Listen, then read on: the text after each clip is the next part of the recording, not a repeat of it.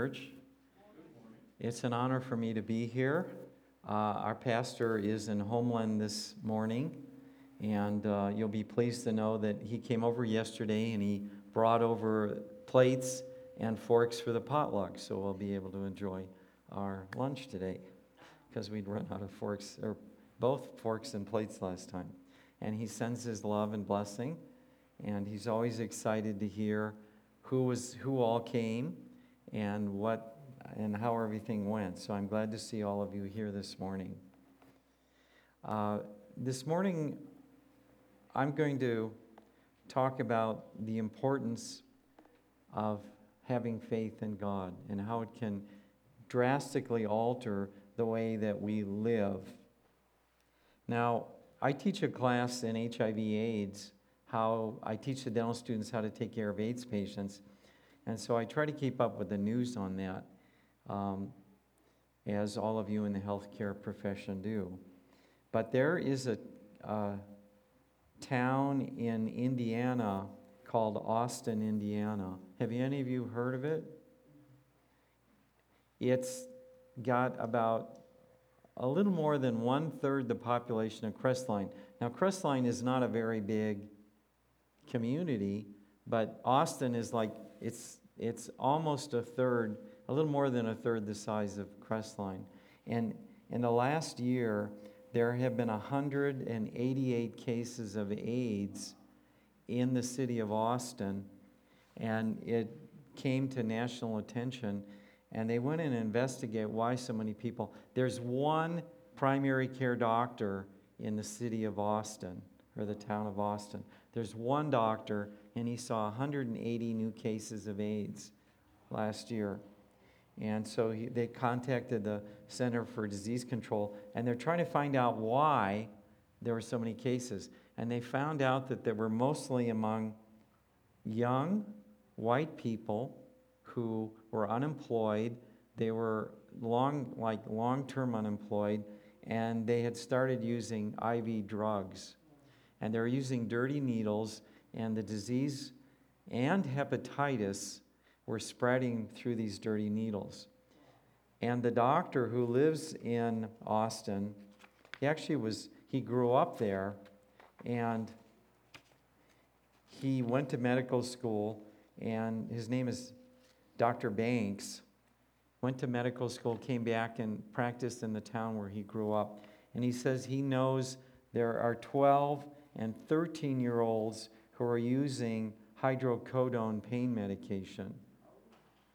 And they get addicted to it. And by the time they're 15 or 18, they're like hopelessly addicted. And on the street, I'm told that if you want to get some hydrocodone or oxycodone or Percodan, Percocet, you can pay up to $80 per pill for this uh, addictive pain medication. It's very popular.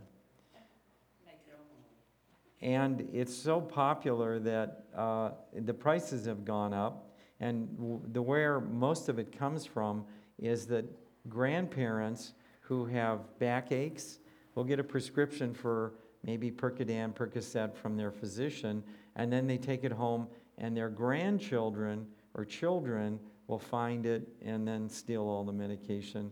And the grandparents don't know where it went, and they think they lost it. But a lot of it is coming from uh, older people who tend to use more pain medication. Anyway, it's gotten so scarce that it's cheaper to buy heroin than to buy oxycodone on the street. And so a lot of people are turning to heroin to satisfy their addiction to drugs. When these people become addicted, now I don't know if any of you have ever been addicted to anything.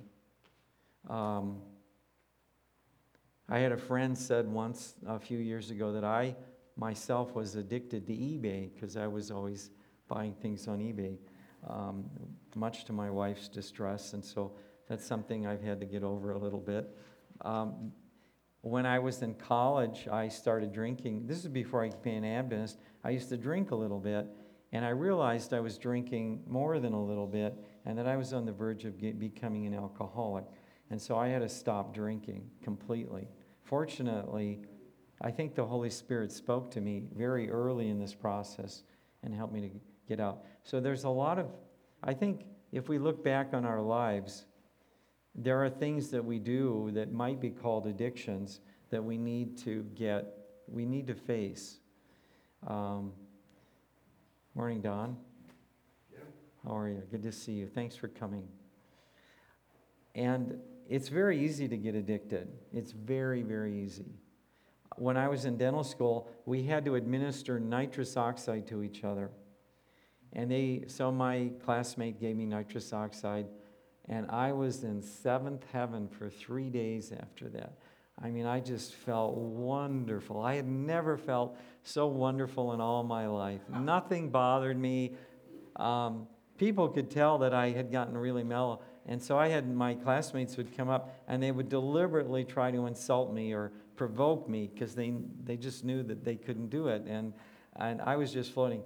And I just had that one time and I realized if I did this one more time, I would probably get addicted to this because it felt so absolutely wonderful. I stopped worrying about everything. I felt great. I didn't have any more problems when I was on nitrous oxide. Solved all my problems. And I realized I could get addicted to that. And, and in my own experience, I look back and I realize that it probably is very easy for all of us to get addicted in one way or another to maybe alcohol or drugs or so I have sympathy for these young people in Austin, Indiana who are getting addicted, but the question arises, how do we overcome addictions? How do we overcome ourselves? How do we overcome our weaknesses? Now, I listen to public radio and uh, KPFK, and I think it's in Santa Barbara, which is a friend of mine calls the People's Republic of Santa Barbara. And they're very liberal there. And the radio station is really liberal. And they interview people that live, and I won't mention the exact lifestyle, but they live alternate lifestyles. And they, these alternate lifestyle people claim that it is impossible for them not to indulge, not to follow, not to practice the lifestyle that they've chosen. They have no choice. In fact, that's a recurring theme amongst, I think, especially among non Christians, is that they have no choice. I hear that over and over again. I have to do this. I was born this way. Um, it's in my genes. But fortunately, that's, one, that's the reason I became a Christian, is because I realized that I needed to change. Um, I needed to overcome my weaknesses, my deficiencies. And that's something that happens as the older you get. Can we have the mic turned down just a tiny little bit? Because I'm hearing a little bit of feedback. Thank you. The older I get, the more deficiencies I discover I have. I was asked to be treasurer of the church, and I found out that I have the gift it's not a gift, the curse of procrastination. And it creates all kinds of nightmares. If I delay doing the bookkeeping for even a, a day or a few days, things get lost. The pastor gave me a check, two checks, earlier this week, and I set them down on the kitchen table, and one thing led to another. And the next thing you know, I couldn't find where these checks were. And yesterday, I spent three hours looking for these checks.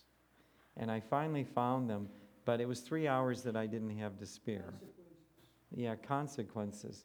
And so, one of the things I'm learning is that when something needs to be done, it needs to be done right away. And if you put it off, it's going to get lost or misplaced or something horrible is going to happen. So I'm learning. And when I was searching for these lost checks, I felt sick to my stomach because it was a lot of money.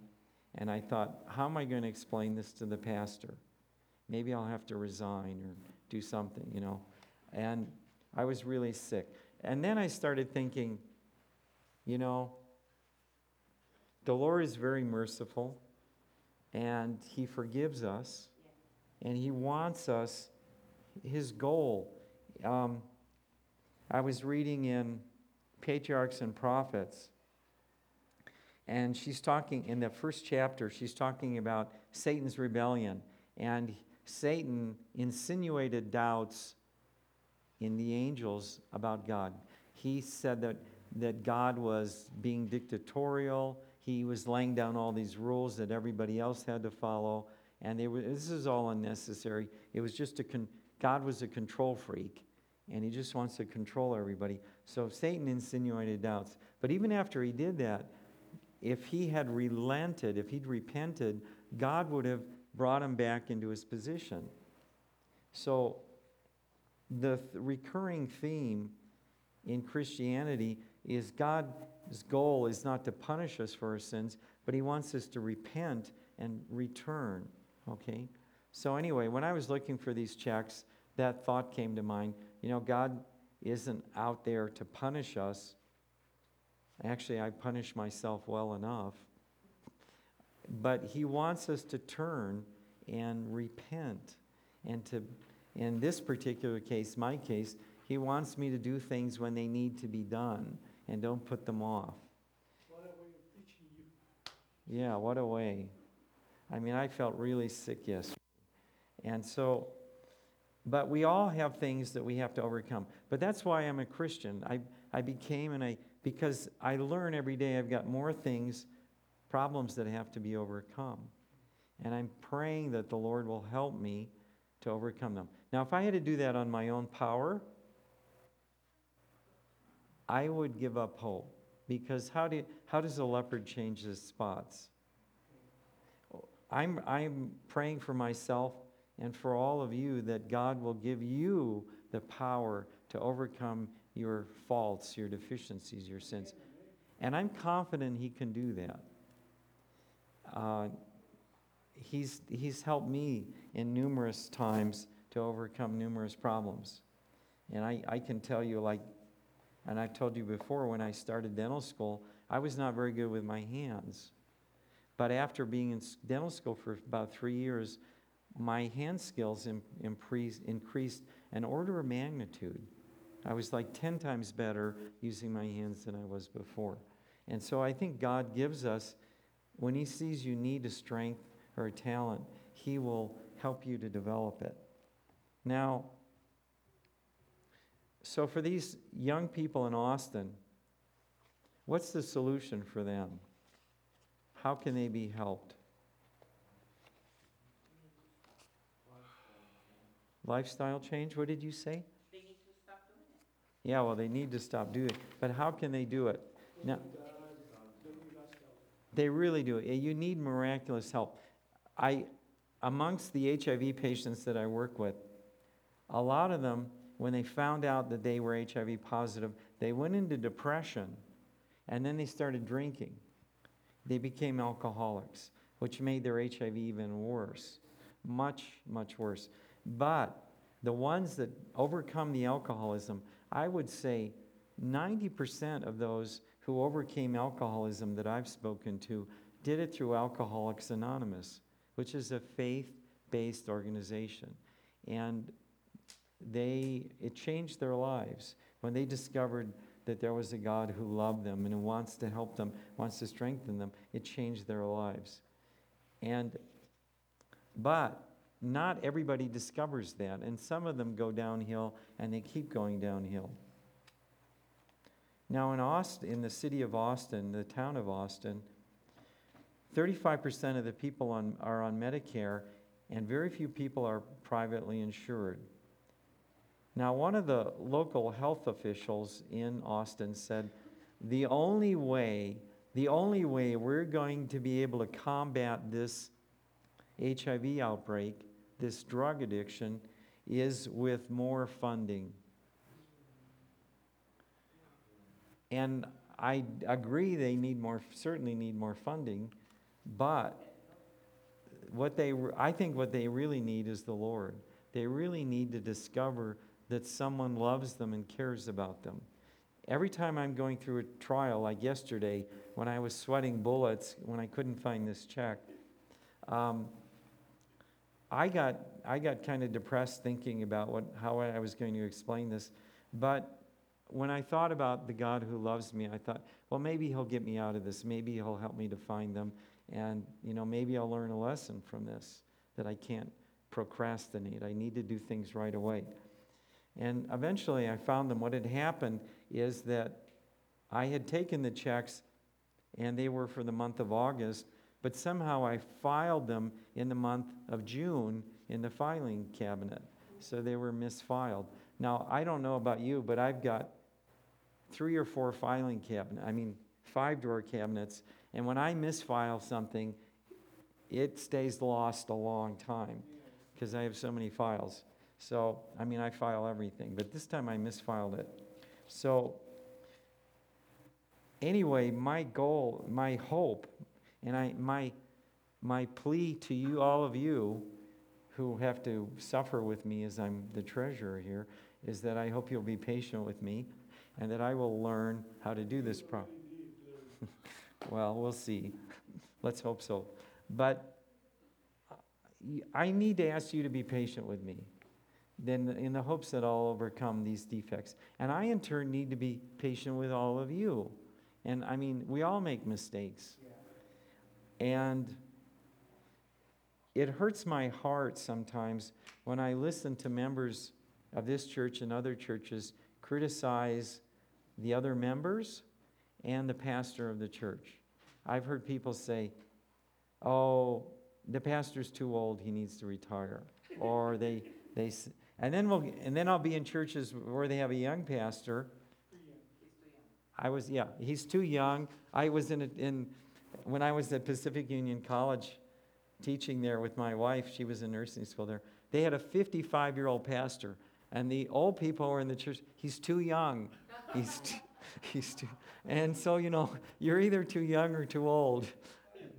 And, but it really hurts my heart when I hear people criticize other members in the church because what they're really doing, when you criticize other members in the church or criticize the pastor, when you're saying, he's not good enough, or she's not good enough, or she did this wrong, he did this wrong, you know, you're saying that about yourself too. Because if, if they're open to criticism, so are you. And if you should get out of the, if you think this person should leave the church, maybe you're the one that needs to really leave the church if you're so unforgiving, so intolerant. So we need to be we need to be forgiving of each other in the hope that God will give each of us the talents and the skills and the grace we need to overcome our problems. Now, it's not an easy thing for human beings to do. Lucifer, who was according to Mrs. White, and, and I think other sources too, one of the most, or the most intelligent created being in the universe. And he went astray. You're shaking your head he was not?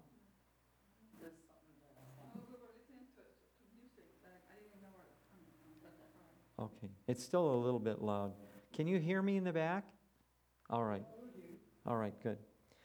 And he's the most intel- he was one of the most intelligent, perhaps the most intelligent created being in the universe, and he went astray. He started to think that he had it all. Now, how often do we do that? How many how often do we think that we can control our own destiny? All we Yeah, you used to, but you've grown you've grown wise now. So how come you're not running for president? Because humility wears very well in, in positions of power. Anyway, but we often make mistakes. And I want to read from, uh, continue with our scripture reading for this morning. Daniel, thank you for reading that. Um, I'm reading from Judges chapter 2. It says, Then the angel of the Lord came up from Gilgal to Bochim and said, I led you up from Egypt and brought you to the land of which I swore to your fathers. And I said, I will never break my covenant with you. Now, we need to remember that God keeps his promises. And he has, can I say this? Mary Angeli, can I say this? God has promised to love us. Would that be a fair thing to say?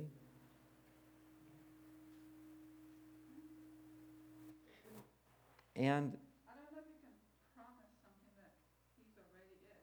Yeah, that's that's his his That's I was character. kinda thinking that, mm, that's a trick question.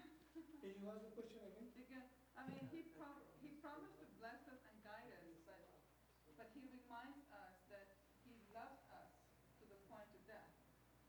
Exactly. You can hold God to his promise, you can, you can hostage him.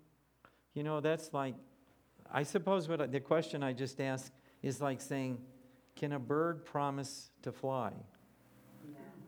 Well, first of all, birds don't make promises, and second of all, birds fly anyway. So, yeah, I guess it was a trick question. Yeah. I thought you were talking about God's promises. Right. So, yeah, I think that, that God does love us, but He says, I will never break my covenant with you, and you shall make no covenant with the inhabitants of the land. You shall tear down their altars. But you must, but you must, I'm sorry, but you have not obeyed my voice. And those people were, were sinners, they were in sin when he was promising them that. They were, they were sinners. sin, and them, I will not abandon you. And that, that is, that's really a, a very important point. Even when we're sinning, even when we have, we've bowed down before Baal or the other altars. I mean, when I listen to, I used to like to listen to movies, but as I became a Christian and I'd hear them, and I'd realize that the basic principles of the, the theme of this movie is denying the existence of God. Like Star Trek. I used to love Star Trek when I, in the 19, when was it, 1970s when it came out? That was, Force be with you. may the force be with you. Star Wars, say, don't mix it, don't mix it. But one of the recurring themes in Star Trek was that they must never interfere with an alien culture. Now, that imagine God said, "Well, I created you, but I'm not going to interfere with you. Uh, you just go and live your life the way you want to." When you well, think about that. God doesn't do that. He says, "I want to be a part of your lives." But the Star Trek thing was no. Whatever power, we must not interfere. We must not. We have nothing to share with them. We have. We can't enlighten them and help them in any way. They have to live their own lives however they want to. And I realize that that's actually anti Christian. It is. It's just plain because I have a duty to help whoever asks for help, uh, to be a blessing, to be all things to all people. And that's not easy. That's really difficult. I mean, like when they asked me to be treasurer, I told them, I think you're making a terrible mistake.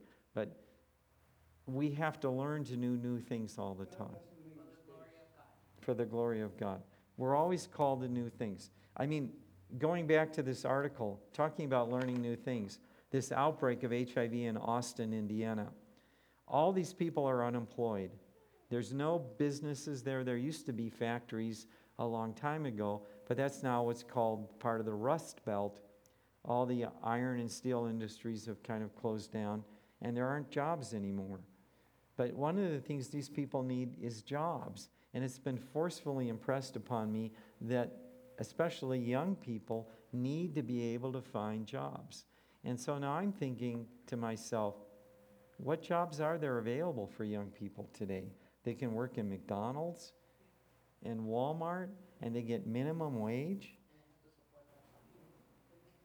and they're getting no benefits because they're always hired part time.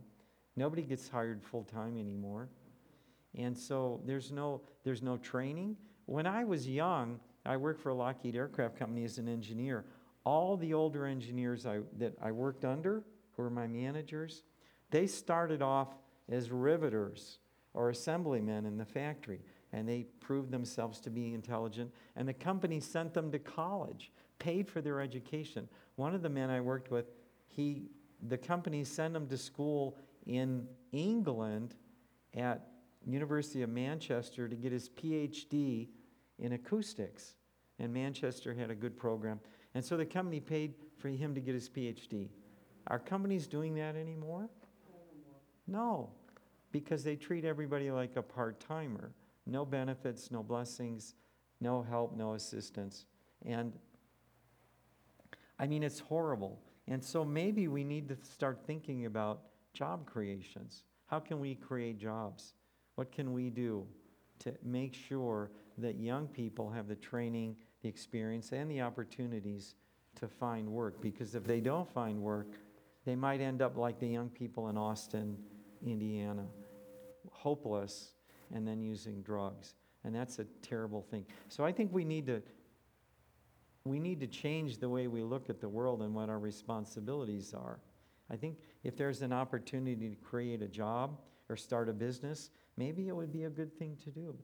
It would be a blessing. So I think we need to start changing the way we, we're looking at the world. Anyway, let me get back to this passage from Judges. But it says, But you have not obeyed my voice. Why have you done this? Well, because we lost confidence in God. Every day I talk to people who've lost confidence in God. They've certainly lost confidence in Ellen White, who was a teacher of the Bible. And they, they share their doubts with me. Therefore, it says here in Judges, I also said, I will not drive out your enemies before you, but they shall be thorns in your side. Look at all the, and I, I pray I'm wrong, but look at all the sorrow that's fallen, falling on this country. The people in, in Austin, Indiana, the fires that we've had recently. Can, can I look at these events and say, God is blessing us? No, He's clearly not. Why is He not blessing us? Is it possible that we, like the children of Israel, have not,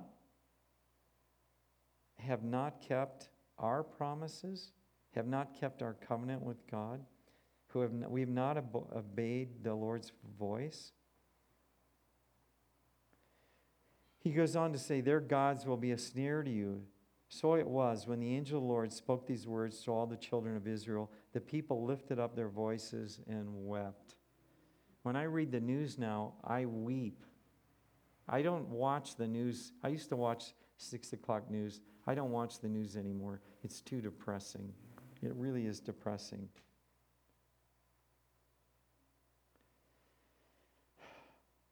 After they heard these things, Joshua dismissed the people, and the children each went, children of Israel, each went to his own inheritance to possess the land. Now, this is kind of interesting. The next passage, Judges chapter 2, verse 7. So the people served the Lord all the days of Joshua and all the days of the elders who outlived Joshua, who had seen all the great works of the Lord which he had done for Israel. And I think that's what's happening in our church. When Ellen White was alive, there, there was a lot of faith and loyalty. And the people that survived after her, the elders who knew her, were, were loyal. But I'm, I'm working with the new generation of ministers and elders who disparage, and they're going their own way. At the university church, have any of you been to uh, Relive Church Service?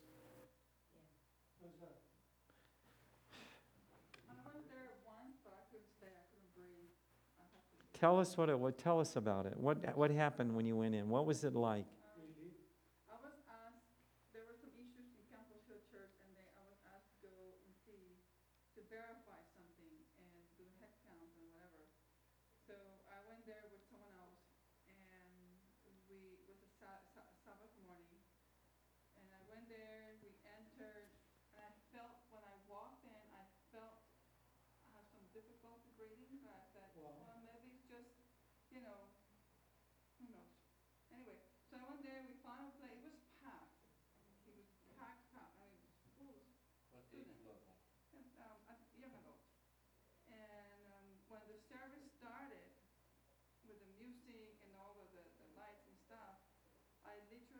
breathe, so I have to leave, so like I couldn't stay.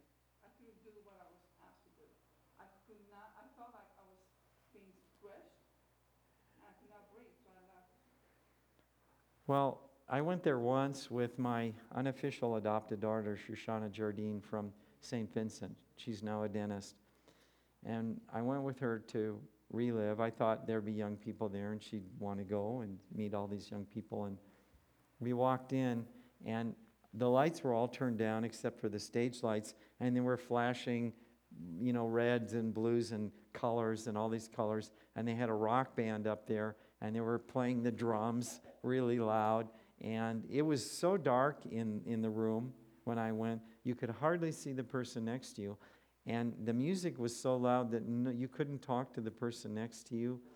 And all you could do was just sit there and be mesmerized by this loud music. And it was like being in a discotheque. I don't know if you've ever been in a disco. Was it church service? This was a, This is Loma second service. yeah. Loma Linda University Church, second service. And it was, I've been there and we didn't like the experience. Uh, With my kids, I had Jesse and Stacy and Steven with me. And we're like, oh, let's go to the youth. And that's when we were trying to do the transition from Spanish church to the English church. Because we've been going Right. Spanish church all our life. So we went and they're like, stand up, and we're stand up, and we're like standing there. And my kids were not singing or clapping or dancing like the rest of the church members. And when I l- left, we stayed. And when I- when we left, I asked, what happened, why we have drums and stuff? Oh, well, that's what the youth want. So they hired this, uh, band from a different church, they're not Seventh-day Adventists, but they're hired to come and play Sabbath morning. And they come with jeans and earrings and jewelry and, and they sing the songs that they play at their church. They're not even, uh. hymns- Adventist hymns. Hymns that invite you to pray or to have mercy to someone else. It's, uh, those are hymns to make you feel like, I wanna go run right now and swim a hundred miles or something, cause you just wanna get out of there. well, we, we stayed about, we were in there about 45 seconds. We went in and we sat down, and Shoshana, and she was, I don't know, she was maybe 20, 22 or 23 at the time, years old. And it's pitch dark in there, and it was just like a discotheque. And she, she kind of just turns around and sees, and it's bl- bl- dark. It's almost black in there, except for the stage lights on the stage. And she goes, This is really creepy. Let's get out of here. And so we got out and left, and we went to one of the other Sabbath schools that they have at that time. So I wonder, you know, what are we training our young people? How are we preparing them for dealing with the real world? Now, maybe we want to, we're competing with the world's entertainment. But the truth is, if you can go to any disco, they're going to have better music Yeah. and better s- stage show and better entertainment. And uh, the people there will be much more accommodating than you're going to find them in the church. So why not go to a discotheque? So, I mean, I'm wondering what it is that we're really offering the people. You, one of the things, I work with missions at the school, and I ask the students to go to Bangladesh and ask them to go to Ethiopia, and I ask them to go to Honduras and Mexico and places like that. It's not safe. It's, it can be dangerous. You have to make a sacrifice to do this. And we have them sign a statement saying, you know, you're, you're risking disease, dismemberment, and I won't go into all the gory details, but you know, there's a risk involved in going to these places. And the students go and they see the need. There's, they'll go to places where there's no doctors, no dentist. And I actually, one of the dental students who went on a trip, and this was quite a few years ago, when he got there, he was the only dental, dental per, knew anything about dentistry. He was by himself.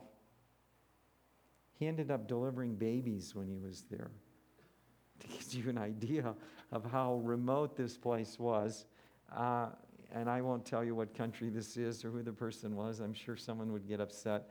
But, you know, it was like, and he came back a transformed person. When he saw the need, how much need there is, it changed his whole life. It completely changed his life. And the same thing happened to me when I went to Nairobi, Kenya, when I was in school.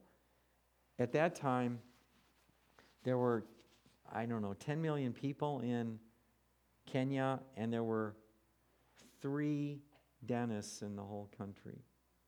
We were overwhelmed, we were swamped. They would bring us in local people that got kicked by mules and their teeth would get knocked out. And I mean, it was just all kinds of problems. And, and it made me realize how much need there is. And when you see that much need, have you been on mission trips? You, you really need to go. You really need to go. Maybe you could go with one of the ones from the school someday. But it changed my life. It made me realize that, hey, there's a lot of people that need a lot of help. And but that's the kind of training and experience that we need to be giving the young people. Send them out to places where there's a need and let them see that, and it changes their lives. They don't need to, we don't need to duplicate a discotheque. That's not going to win anybody to Christ at all. I asked one of these rock and roll musicians, these so called Christian rock and rollers, I said, you know, why are we playing all this really loud, loud? It's so loud that you can't even think straight, let alone hear the still small voice. And he said to me, Hey man, don't you know? Haven't you read the Bible? Didn't Christ say to Peter, On this rock I will build my church? Well, there you go. That's why they have rock and roll in churches now. So, anyway, at least according to this guy. Um, but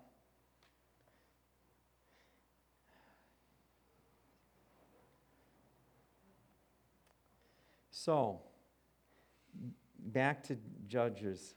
So the people served the Lord all the days of Joshua, all the days of the elders who outlived Joshua, who had seen the great works the Lord had done for Israel. Now it's important for us to remember what God has done for us, both for our church and for us individually. In the morning, I encourage you to wake up and think about how God has blessed you. And this morning, when I woke up, um, I found that check, that missing check, and I was very thankful for that. So, you know, I have something to be thankful for this morning. And now, now Joshua died when he was 110 years old, and they buried him in the mountains of Ephraim. When all that generation had gathered to their fathers, another generation arose after them who did not know the Lord nor the work which he had done for Israel.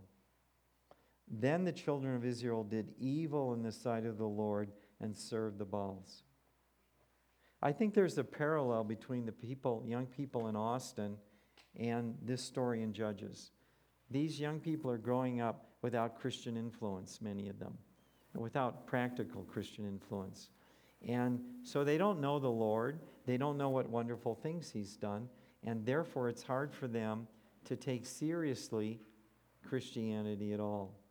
Especially if they go to a Christian church and they hear rock and roll, which is going to teach them what? To appreciate rock and roll? It's not going to encourage them to make sacrifices. So, the real training, and I, and I say this guardedly, but the real training for Christianity is sacrifice, hardship, experiencing the needs of others, being exposed to the needs of others, and being in a position where you have to try to render aid.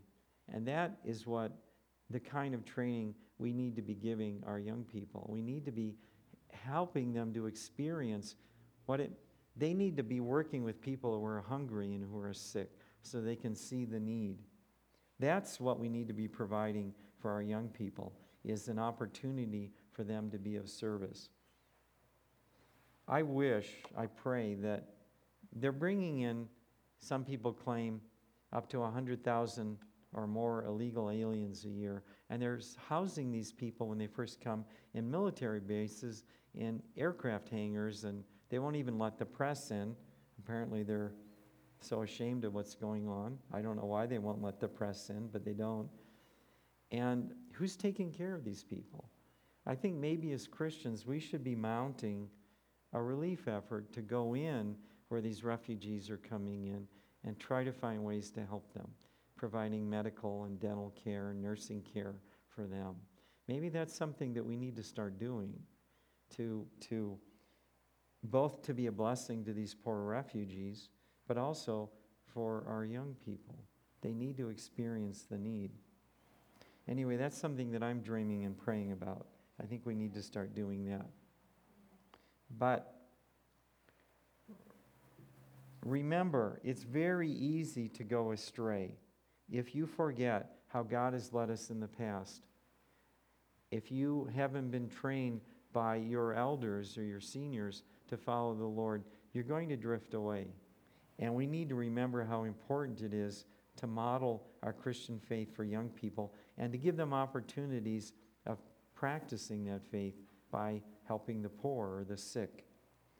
And so these are the things that we need to be doing and encouraging in our church. And for example, there was a, a student who came to me recently and wants to go on a mission trip to Mexico, and it's not sponsored by the school. And so officially, I can't provide supplies and equipment. But I told the student, look, when you go down to Mexico, let me know when you're going and what you need, and somehow, one way or another, we'll try to find what you need to go down there and help those people. Because I think if we can help these young people to experience that, it's going to change their lives. So we need to do everything we can to encourage them. All right. Now it goes on to say in verse 16, in spite of all their sins, and they were serving the Baals, and they forsook the Lord, and they did all these other sins. They were actually sacrificing their own children to Ashtaroths. It says, Nevertheless, the, George, the Lord raised up judges who delivered them out of the hand of those who plundered them. Yet they would not listen to their judges but played the harlot with other gods and bowed down to them. Isn't that what we're doing today? Have we listened to the warnings that we've been given as a church? No, we're, we, we have problems with those warnings. We don't want to hear them anymore. And so, in many ways, we're repeating history in our own church. So, let us be humble. Let us realize that maybe the smarter we are, the more likely we are to go astray. The more likely we are to trust our own judgment. And let us rather humbly seek to follow the Lord and put away the distractions of the, of the world. Remember how He's blessed us.